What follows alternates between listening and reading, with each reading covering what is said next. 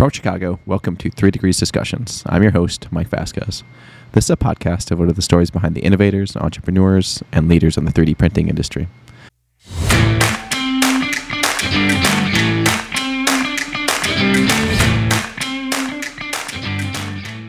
As an AM tech, I was doing a lot more than just setting up the the builds and extracting the builds. I was doing a, a, significant amount around the project coordination, kind of acting as an extension of the project engineers and being their eyes and ears on the ground and making sure things are going where they're supposed to. The back shop worked pretty autonomously, but I was still responsible for tracking the overall status of those those projects in an effort to to help with the engineers.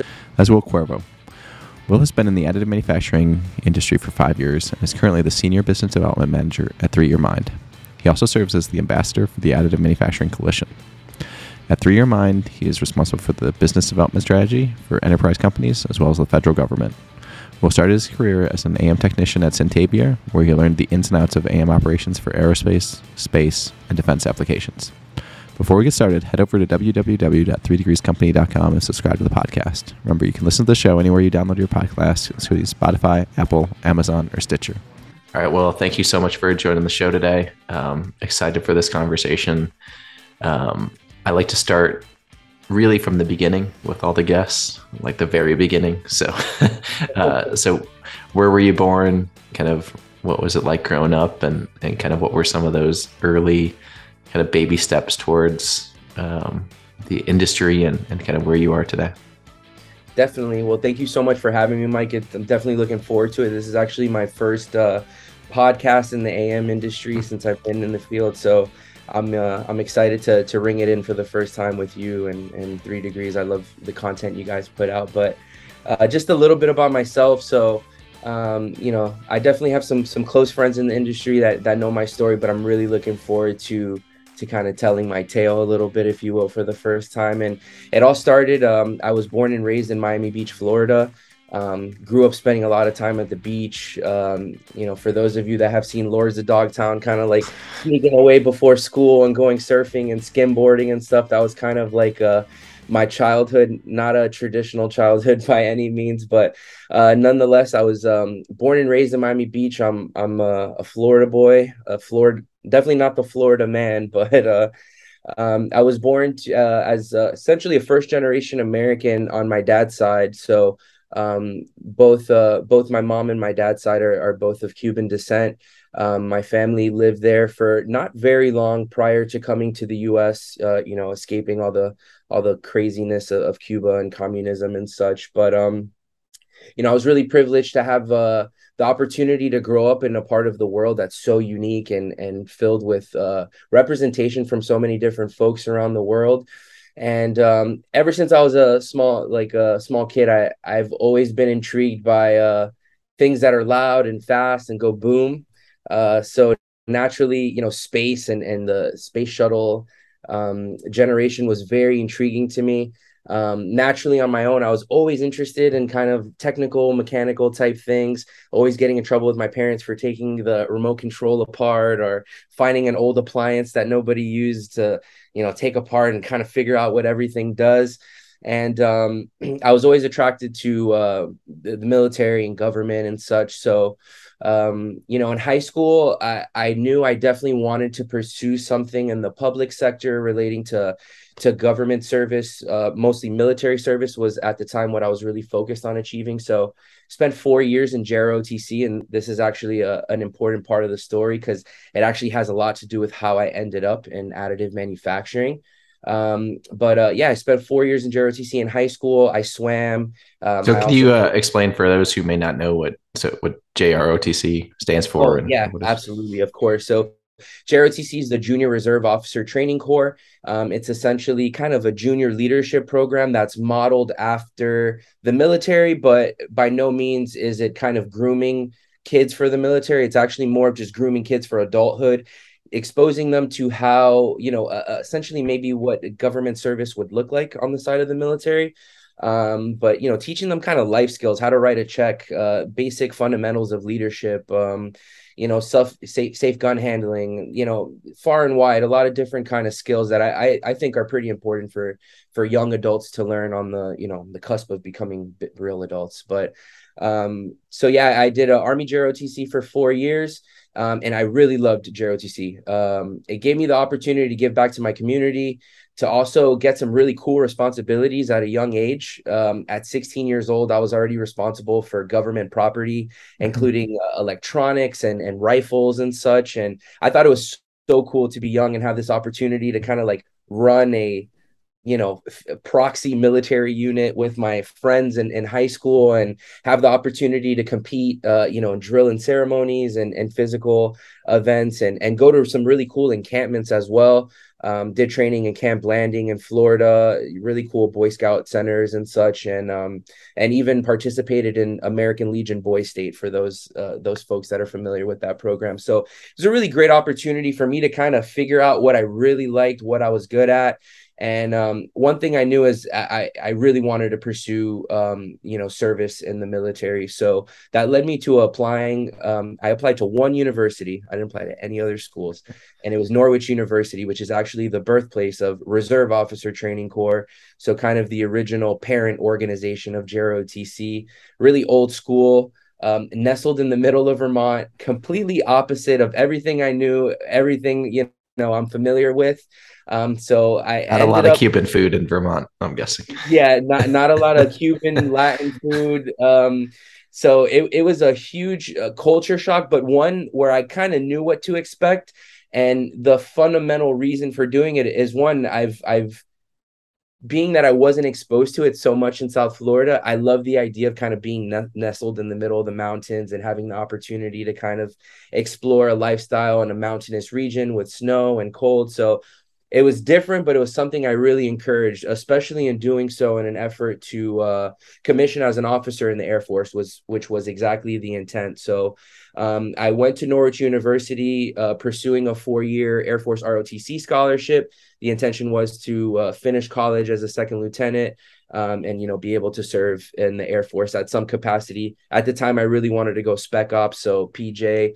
Um, particularly one uh, one assignment they had, which was a weather parachutist, which was a special operations position, and these guys um, would go in and and do the initial recon on land and kind of get an idea of what the weather and conditions and terrain looks like. So. Um, unfortunately, due to a car accident um, during my sophomore year, I was injured um, in my back and, and nothing severe that impacted my quality of life um, but enough at the time that it made me ineligible to commission and further pursue a contract to to allow me to commission as an officer in the Air Force. And um, when I got to college, it was actually a very uh, interesting time in in the United States. My freshman year of college was 2008, 2009. The recession had just started. They were slashing the budget up left and right, including ROTC scholarships. Uh, but there was this big focus on um, commissioning officers who that were interested in international relations, particularly with a focus in in China. Um, so you know, I actually took Mandarin for a year. I studied poli sci for four years. And this is all important because despite the fact I didn't have the opportunity to commission, um, I kind of took it upon myself to realize the vision of the school I was going to. So Norwich Uni- Uni- University was founded by a, a, gentleman by the name of Captain Alden Partridge. So and um, 1819, Captain Alden Partridge had left West Point, where he was a commandant of cadets. And he left West Point for one fundamental reason. As a federal academy, West Point is only going to bring in students that plan on committing to, obviously, um, service to the government there thereafter. Um, and he wanted to create an institution where he could provide um, the opportunity to go that route. But also if you want to go to the civilian route and you're dedicated towards becoming this uh, citizen soldier is kind of the concept there. Um, you know taking the um, the learnings and, and the disciplines of being in a military environment and kind of applying that to the private sector into the civilian world.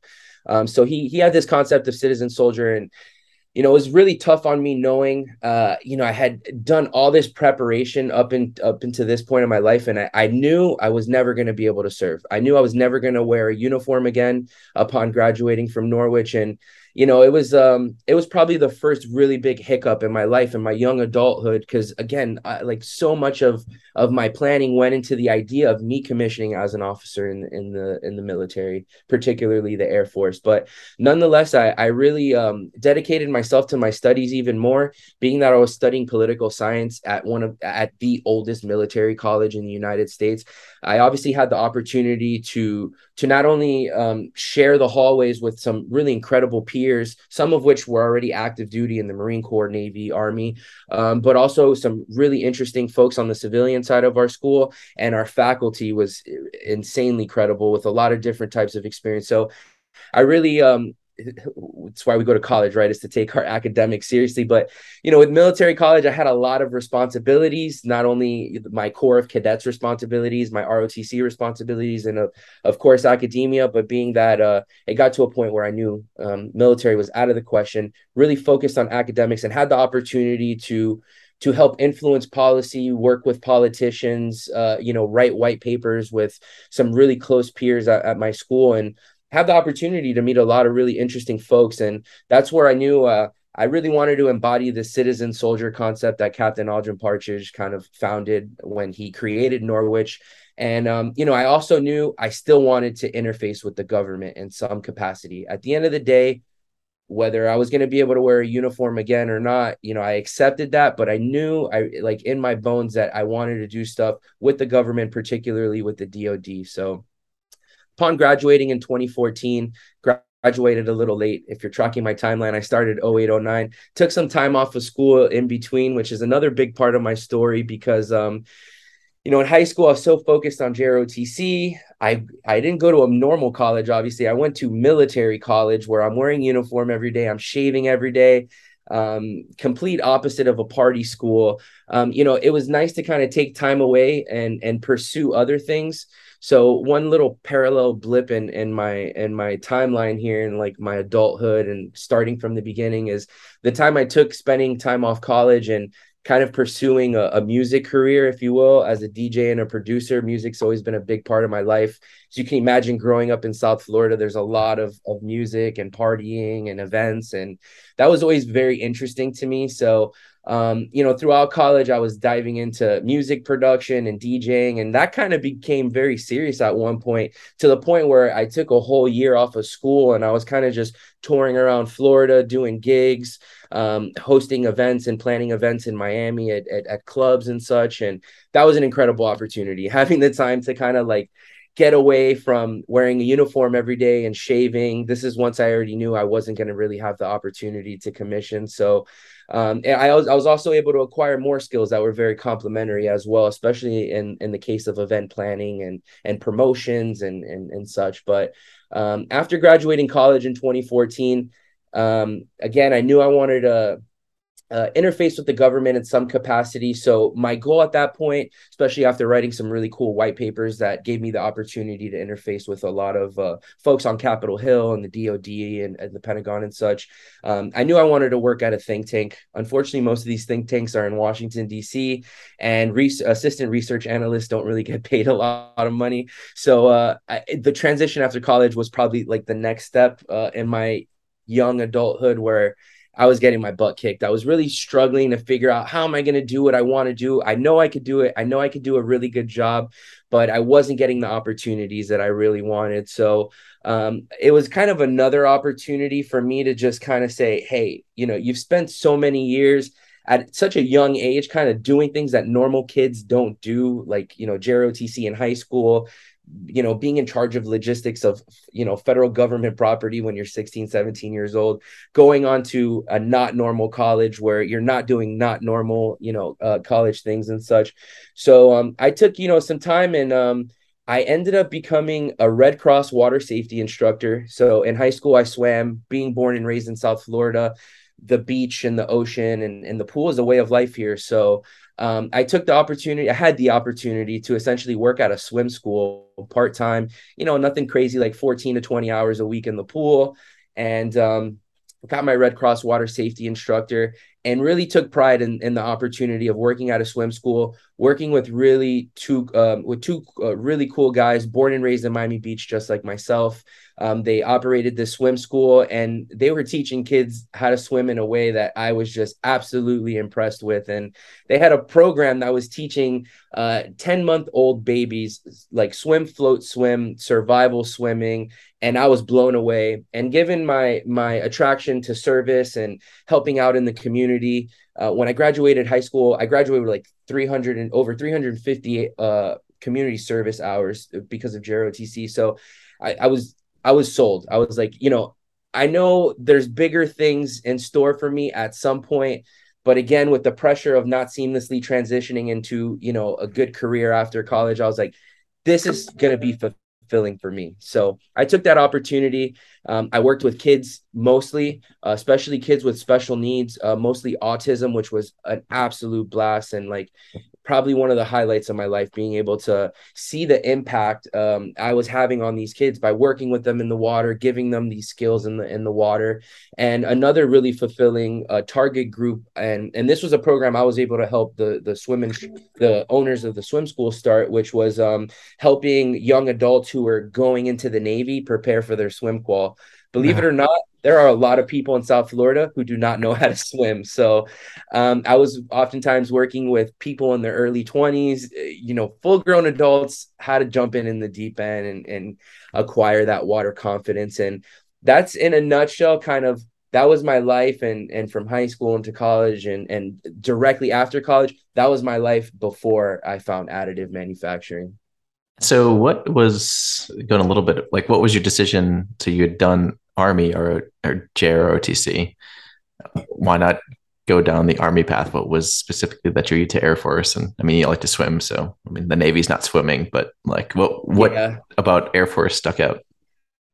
Yeah, I guess um stemming to, you know, my early age attraction to space and aviation mm. and such and and space shuttles uh I was like, you know, being in the Air Force even though I and it's actually a great question Mike because uh I knew I wanted to be on the ground. I didn't want to be a pilot. I didn't I didn't want to be a rigger. I I didn't even want to be a maintenance mechanic or anything like that. I knew I wanted to be in the ground, something combat arms oriented.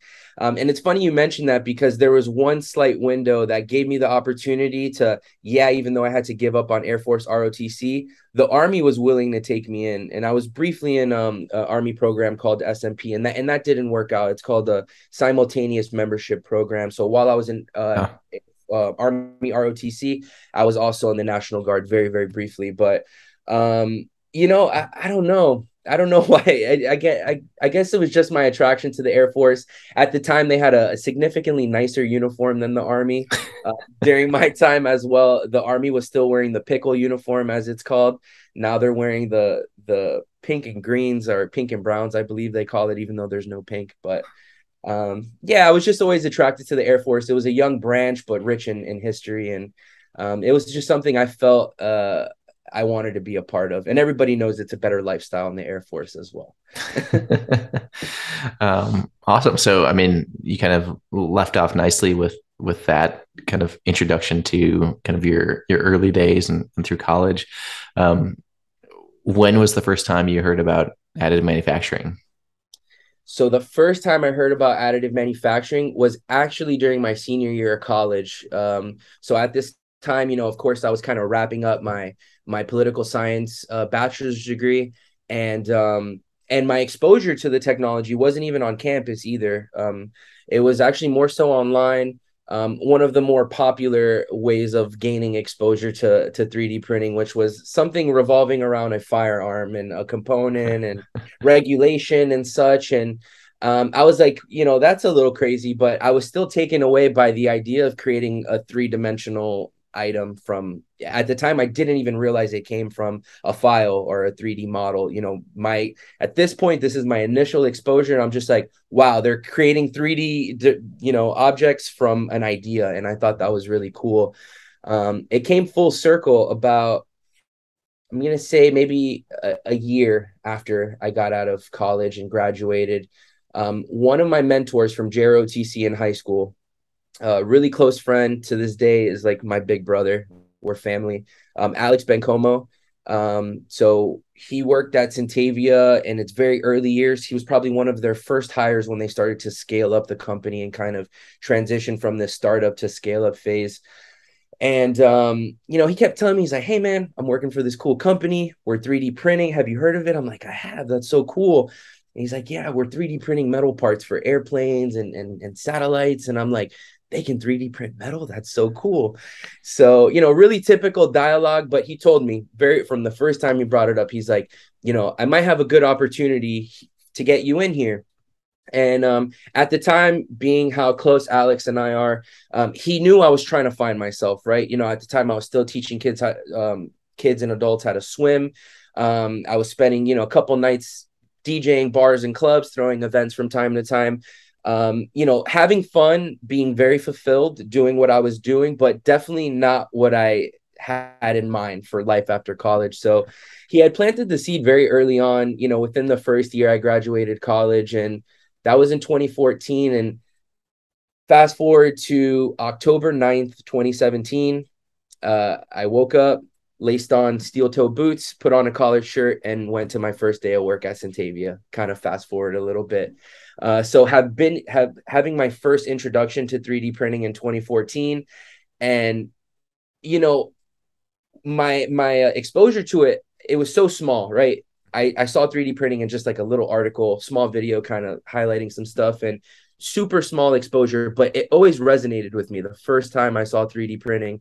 And I still look back to this day and and three years later, I would have never had an idea, but three years later, I found myself kind of you know on the diving board of my career like of my professional life uh getting ready to start what i didn't know at the time but what would what feels like today the first day of the rest of my life essentially in regards to additive manufacturing. And you know since then i'll be celebrating five years in additive manufacturing this october which would be exactly five years from the first day i, I put steel toe boots on and, and went to go work on the shop floor. Awesome.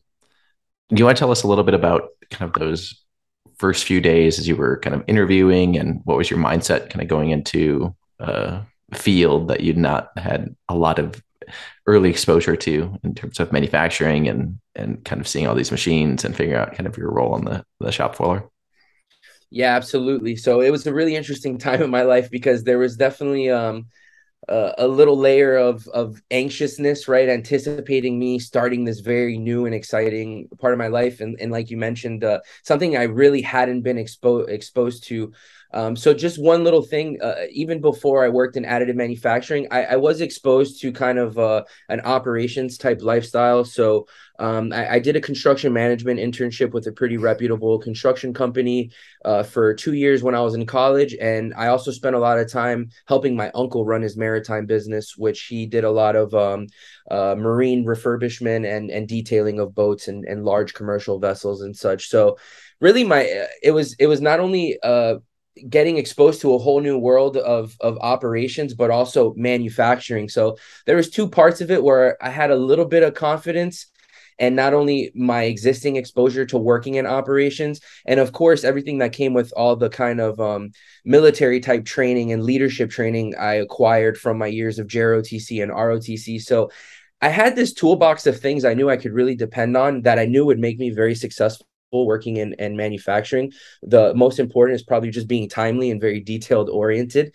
Um, but for sure there was a, a large cushion of anxiety inside as i um, went there to interview for the first time, saw the shop floor, saw, you know, uh, an SLM 280 and an EOS M290 and an Arcam, you know, Q20 plus, and saw what an industrial metal powder bed fusion machine looks like.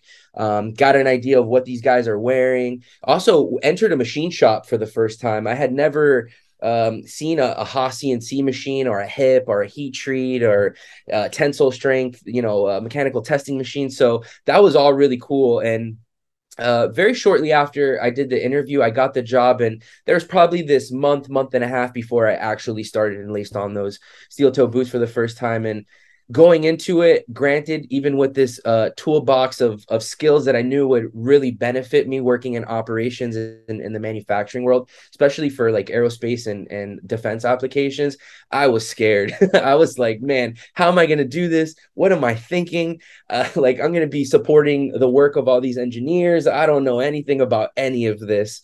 And one thing that became apparent to me very early on because there's manufacturing right? And then there's specifically working in additive manufacturing. And one thing that became very apparent to me after two months and we'll, we'll cover a little bit of what my first days look like is we're all learning something new every day in additive manufacturing. So after a little while of getting over my own stuff the first couple weeks and months and slowly just growing into my own and retaining all of this knowledge and information one thing that really gave me a, um, a lot of you know sense of comfortability is the fact that everyone's kind of figuring it out every day.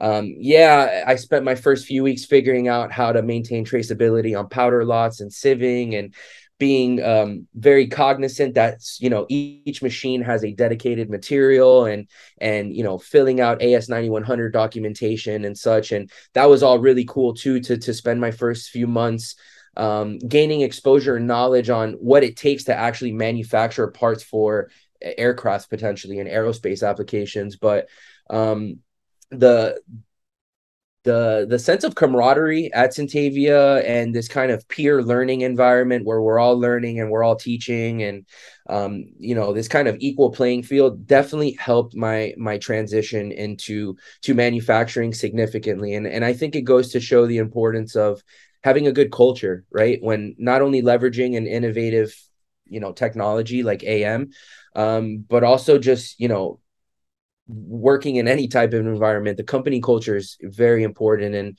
um, working in this company that had really big like billion dollar vision but still had a, a like when i joined Sintavia i think i was maybe the eighth employee and now they're over 50 close to 100 i think. Um, but that added uh, to to me being a bit more comfortable in the environment as well as we were doing big things but we were a really small team at the time. Um with still a significant amount of machines uh they have even more since then but it was uh it was a very interesting transitional period for me professionally uh technically um and honestly it was a very it was fulfilling because i was learning things that even though I had this um, interest in technical, you know, um, mechanical things and and rockets and and automobiles and such, um, I ended up learning a lot of things I didn't think I had the capacity to learn. And um, you know, again, it goes back to that culture and and just having a good environment of peers and leadership and um, having a good culture of just helping and and and teaching and learning together was very helpful and and my introduction into manufacturing for sure. That's awesome. And so, when did the uh, the software piece come into it? When did uh, you make that jump into kind of the machine, like operations, kind of making parts into more the software? For sure. So, um, so when I started at Sintavia, I started off as um, as just an additive manufacturing technician and um, so I was at the ground floor of operations. And obviously, before you can even print the part, a lot goes into that from an engineer and design perspective. And there, after being that Sintavia is vertically integrated, a lot happens after that as well. Um, I was in the middle of all of that as an AM tech, being that it's a small company and, and we're vertically integrated. As an AM tech, I was doing a lot more than just setting up the, the builds and extracting the builds. I was doing a, a significant amount around the project coordination, kind of acting as an extension of the project engineers and being their eyes and ears on the ground and making sure things are going where they're supposed to. The back shop worked pretty autonomously, but I was still responsible for tracking the overall status of those those projects in an effort to to help with the engineers. So I, I say all that because you know when we talk about additive manufacturing it's very easy to talk about all the benefits of using am where you know it's very common in our industry to talk about all the incredible things that technology can do but what's oftentimes let out is you know actually how hard it is to to to use it you know in any capacity whether it's for spares or repairs one-offs, prototyping. Um, when you, especially in regards to uh, metal 3D printing for aerospace and defense applications, it's a very hard thing to do. There's a lot of information, a lot of quality assurance, a lot of things you have to document, and it's a lot of effort to constantly have to physically walk on the shop floor to get an update on something. So, you know, during my first year, year and a half, which was purely spent on the shop floor working in additive manufacturing, one thing I knew is I I understood the benefits. I understood what are the good things about additive when it works and things go the way they're supposed to. But I was also very in touch with um, all the parts of the process that needed to be improved and needed to become more intelligent and even automated uh, when possible. So the reality is, at the end of the day, when you have a three week build on an M400, that machine doesn't stop when you go home, right? So um, that machine needs to keep running. Um, you have to work with the monitoring tools you have, and that's a better case scenario, right? Because an M400 is a top fed machine. There's a lot of space to accumulate the material. You don't have to swap overflows. Now, SLM M2, uh, um, an SLM 280 is a different story. So, you know, we'd run pretty long builds and, and, you know, working with one, two, three technicians at the height of me becoming lead technician and having a couple techs to manage. Um, operationally, it it's, it's very scary to keep these machines running, making sure you're going in at the right time to swap the overflows, sieve the powder, reload the machine, and do everything you need to do to to ensure that a, you know the the build will successfully end. So um during my last few months at Sintavia, I was transitioned into kind of a different role that was going to build on my expertise on the shop floor and knowing our own processes. And um, they kind of moved me to this IT implementation coordinator role. So, in this capacity, I was not only responsible for um, helping the implementation of a new software that would help manage the day-to-day operations um, so like an erp mes type capability um, i was also going to be responsible for kind of being that glue um, that change management officer if you will that would be responsible for implementing that software not only um, in, in, an it realm but more so in the op- implementing it operationally. So a lot of training uh, went into that. And um, i was actually really into that um, because again i was so I, I'm, I was very in touch with everything that needed to be improved to improve the quality of life of technicians and engineers. Because again you know you have to make sure that print finishes successfully. And if it doesn't there's a lot of work to be done. And you know that's a textbook nightmare right? When a two week build you know fails or even worse when something fails the the night before it's supposed to finish. So I became very invested in understanding what exists out there from a capability standpoint that's going to, um, you know, help mitigate those risks, help improve the quality of life of the people who work on the shop floor. Because just because those machines print 24 hours a day till they finish doesn't mean we should have people working around the clock. And in some cases, that's going to be what it takes, right? But, you know, second shift, third shift, whatever. Um, you know, in a startup environment, it's very grueling to to really make this happen. So, that was kind of the beginning of my transition into the the digital thread side of of additive manufacturing and because i i really had to experience all the all the bad nasty parts of, of the business you know uh, being on the shop floor on holidays you know waking up in the middle of the night to rectify issues that we could have never even c- calculated or planned for um, I, I, knew I didn't want a lot of people to have to endure what I endured. And unfortunately, I'm sure there's still people are kind of uh, living the nightmare side of additive manufacturing from time to time when things go wrong. But um, what led me to working on the software side and, and joining the 3YOURMIND team after a few years at Sintavia was, you know, with this sentiment in mind, you know, I, I've had to endure the negative parts of the process, but I'm also very in touch and invested in, in the positive sides. And I, and I want the world to, to understand what the benefits of AM are.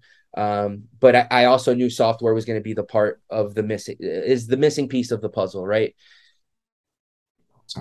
And so we were talking a little bit before the the show started about kind of the some of the different projects that you've been on with 3YOURMIND, and and so it's almost come full circle where you're now doing some kind of public sector sector work with 3YOURMIND. So maybe tell a little bit about kind of what the software does, and then maybe can I give an example with some of the the cool projects that you've been involved with?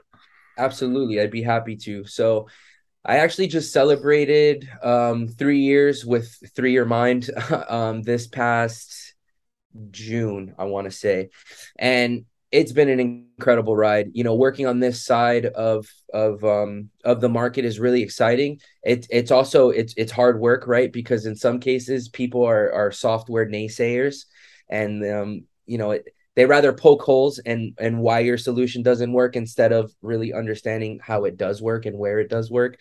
But um essentially it's been an incredible ride. And and uh, upon joining the company i was essentially like the first hire for the north american team.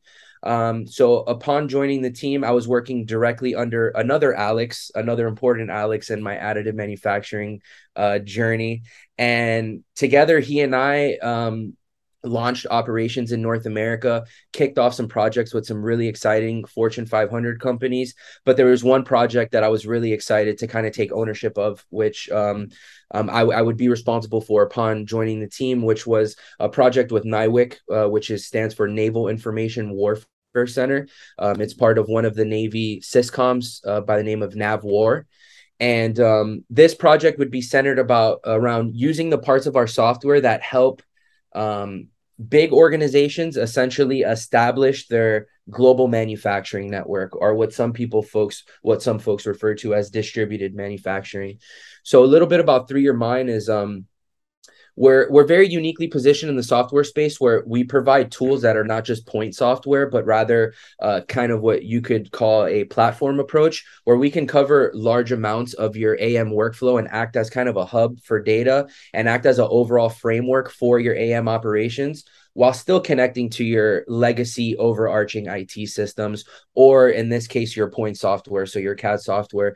And essentially, what we want to do is kind of consolidate AM operations into one seamless digital thread to address the three main parts of the AM workflow, which is first, uh, the part data side of things. So, um, part identification. What type of logic are you using to determine um, sh- uh, can you print it and should you print it? There's always a lot of talk around can you print it? What's the technical feasibility? But 3YOURMIND is really adamant about providing a framework that's going to automate the thinking you use to determine the the business case behind things.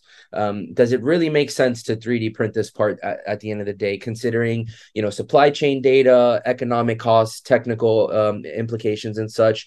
And then from there we provide the other parts that you would need in a digital thread to allow people and teams in your organization to order parts, create projects, track those parts and projects, as well as having tools to um, enable the the production planning part of the process. So manufacturing execution system where you can manage personnel, schedule parts, connect to your machines, enable quality control. So all these things I was very familiar with, and that was kind of the big piece of the puzzle I was bringing to the company at the time. Um, I was one of the uh, first few individuals that had that type of expertise.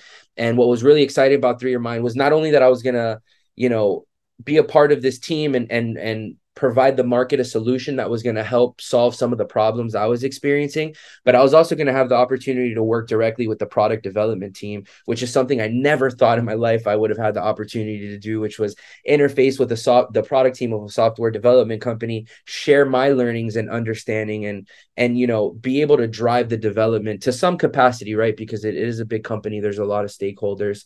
Um, but keeping all that, you know, consolidate wrapping that all up excuse me um, the first big project I worked on that I can talk about uh, is is this NIWC project. And since then, we've been working with NIWC for three years, and we've gotten to the point where it started as a small proof of concept, where we checked off all the requirements within the the um, the you know disclosed period of time that we agreed on to the point where we now kind of have a, a really well established relationship we're constantly checking off requirements off of each period of performance and you know we're in a position where our tools directly helping you know NIWC and NAVWAR scale a a um a what they call a a digital additive manufacturing ecosystem. So having the opportunity to to interface with you know a team in the navy particularly a very cool team that does some really exciting stuff was was huge for me. And to your point of kind kind of coming full circle you know going back to my days of college and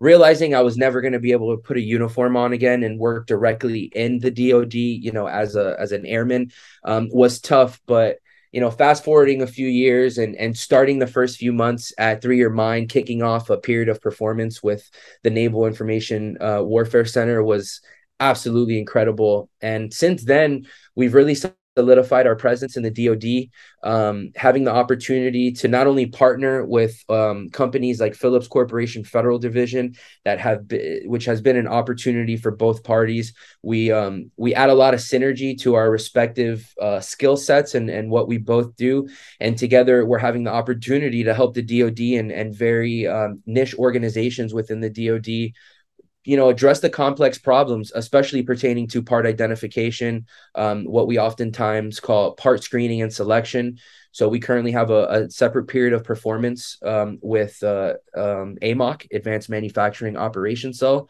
which is uh, a different SysCom in the, the Department of Navy. It's Marine Corps Systems Command. And um, that's been an extremely fulfilling opportunity as well because um, a lot of the the talk when it comes to additive manufacturing and 3D printing for the DoDs, um, you know, of course, there's consideration for a lot of different use cases, but the most impactful use cases, the impact additive manufacturing can have on sustainment, particularly sustainment of legacy equipment, things that I was very familiar with uh, during my time at Norwich and you know uh, having good friends and and peers and mentors that are in the in the in the marine corps army navy air force. Um, so one thing i was really familiar with especially with my passion of airplanes and tanks and and you know things like that I know the DoD likes to get their money's worth out of um, weapons platforms and, and weapon systems and and even just a basic ground vehicle.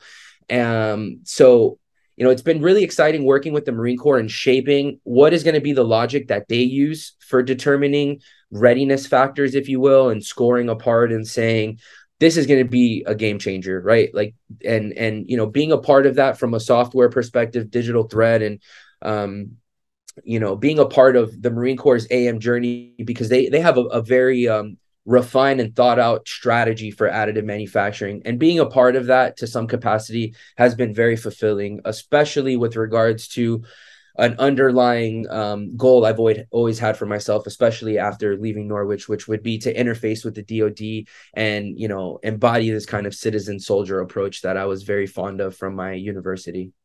Awesome, and so kind of two two smaller questions as we kind of get towards the end of the hour today. So first one is um, you've had a lot of it varying experience in different industries now in the additive space and also a lot of training from yeah your time in JROTC and um, and in college. So what are some of your like kind of what's your top leadership les- lesson that you'd like to share with um, with the audience? What's something that you try to strive to, or you've seen something in a trait of one of your mentors or peers that you try to embody in terms of your own leadership style? I like that question. So there's a lot of misconceptions about leadership um, that it's just something you have and it's not taught, and that couldn't be more far from the truth. Um, it, it's it's something you have to crawl to achieving, and um, it's not only something you acquire from learning the textbook stuff about leadership, but also learning from bad leaders. And some of the best lessons I have in leadership are from bad leaders and bad management, um, from from a culmination of all, my experience in all different types of operations, whether it's how a military college operates, how a maritime business operates construction, or or an aerospace manufacturing facility. I would say, uh, uh and I want to add one other big misconception about leadership, and it's that as a leader, you need to put yourself in this chain of command where your people know you are above them. But there is one, you know, kind of um uh, metaphor that's you hear in the among military folks a lot. And it's lead from the front, right?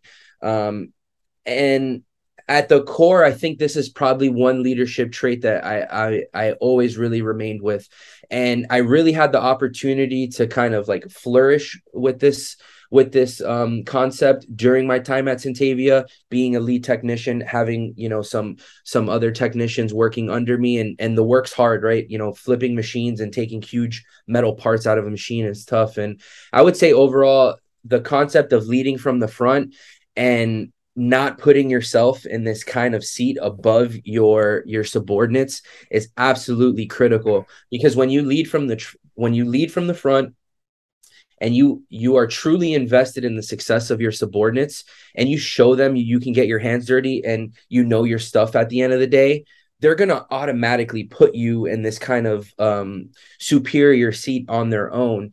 Um, so it, it's really important as leaders that we treat our subordinates with the absolute you know respect um, even in those tough times. Um, and and one thing for me which was always my anchor as a leader was just truly being invested in the success of my subordinates. I think in general that's kind of my recipe for for success as a leader. And um, it's it's really worked for me over the years. And these are things that i've learned from good and bad leaders over the years. Awesome. And so we've crossed 100 episodes and one of the things i'm, I'm doing 100 onwards is is kind of seeing beyond the the conversation we have kind of where do some of the folks get their inspiration um, or ideas from. And so i'm asking everybody kind of a, a favorite book they've recently read or or something they're reading now that uh, they'd like to share with the audience in terms of get bring their own or kind of gaining new knowledge and and always trying to to learn more absolutely. Ah, i'm trying to trying to think the name of the book.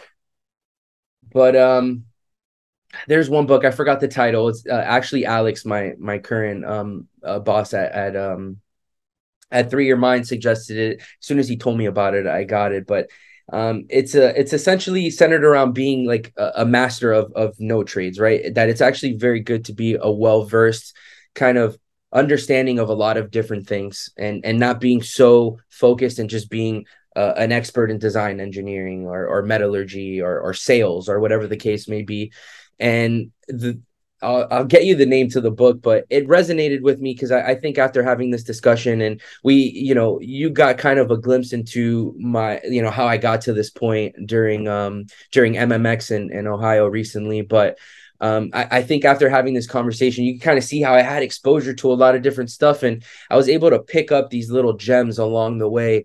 Um, some that had to do with the previous, but some that were completely in a whole different area. Um, but I recently read this book that really honed in on the importance of having that kind of um, that kind of development and picking up, uh, you know, the the gist of a lot of things. And of course, if you like one thing, you know, you could really dive into that and a couple of other things, but um, that's one book I, I, read recently, and I hate that I don't have the name off the top of my head. Cool. Yeah. Well, email it to me. We'll put it on the on the list. We're going to add that to kind of the website and have a running list of of books that people recommend and uh, and, and kind of keep that going. Sounds good. We'll right. do. Well, I appreciate the time today. Look forward to seeing you. I'm sure at one of the upcoming shows, and uh, we'll uh, we'll be in touch. Absolutely. Thank you for the opportunity, Mike. It was a real pleasure.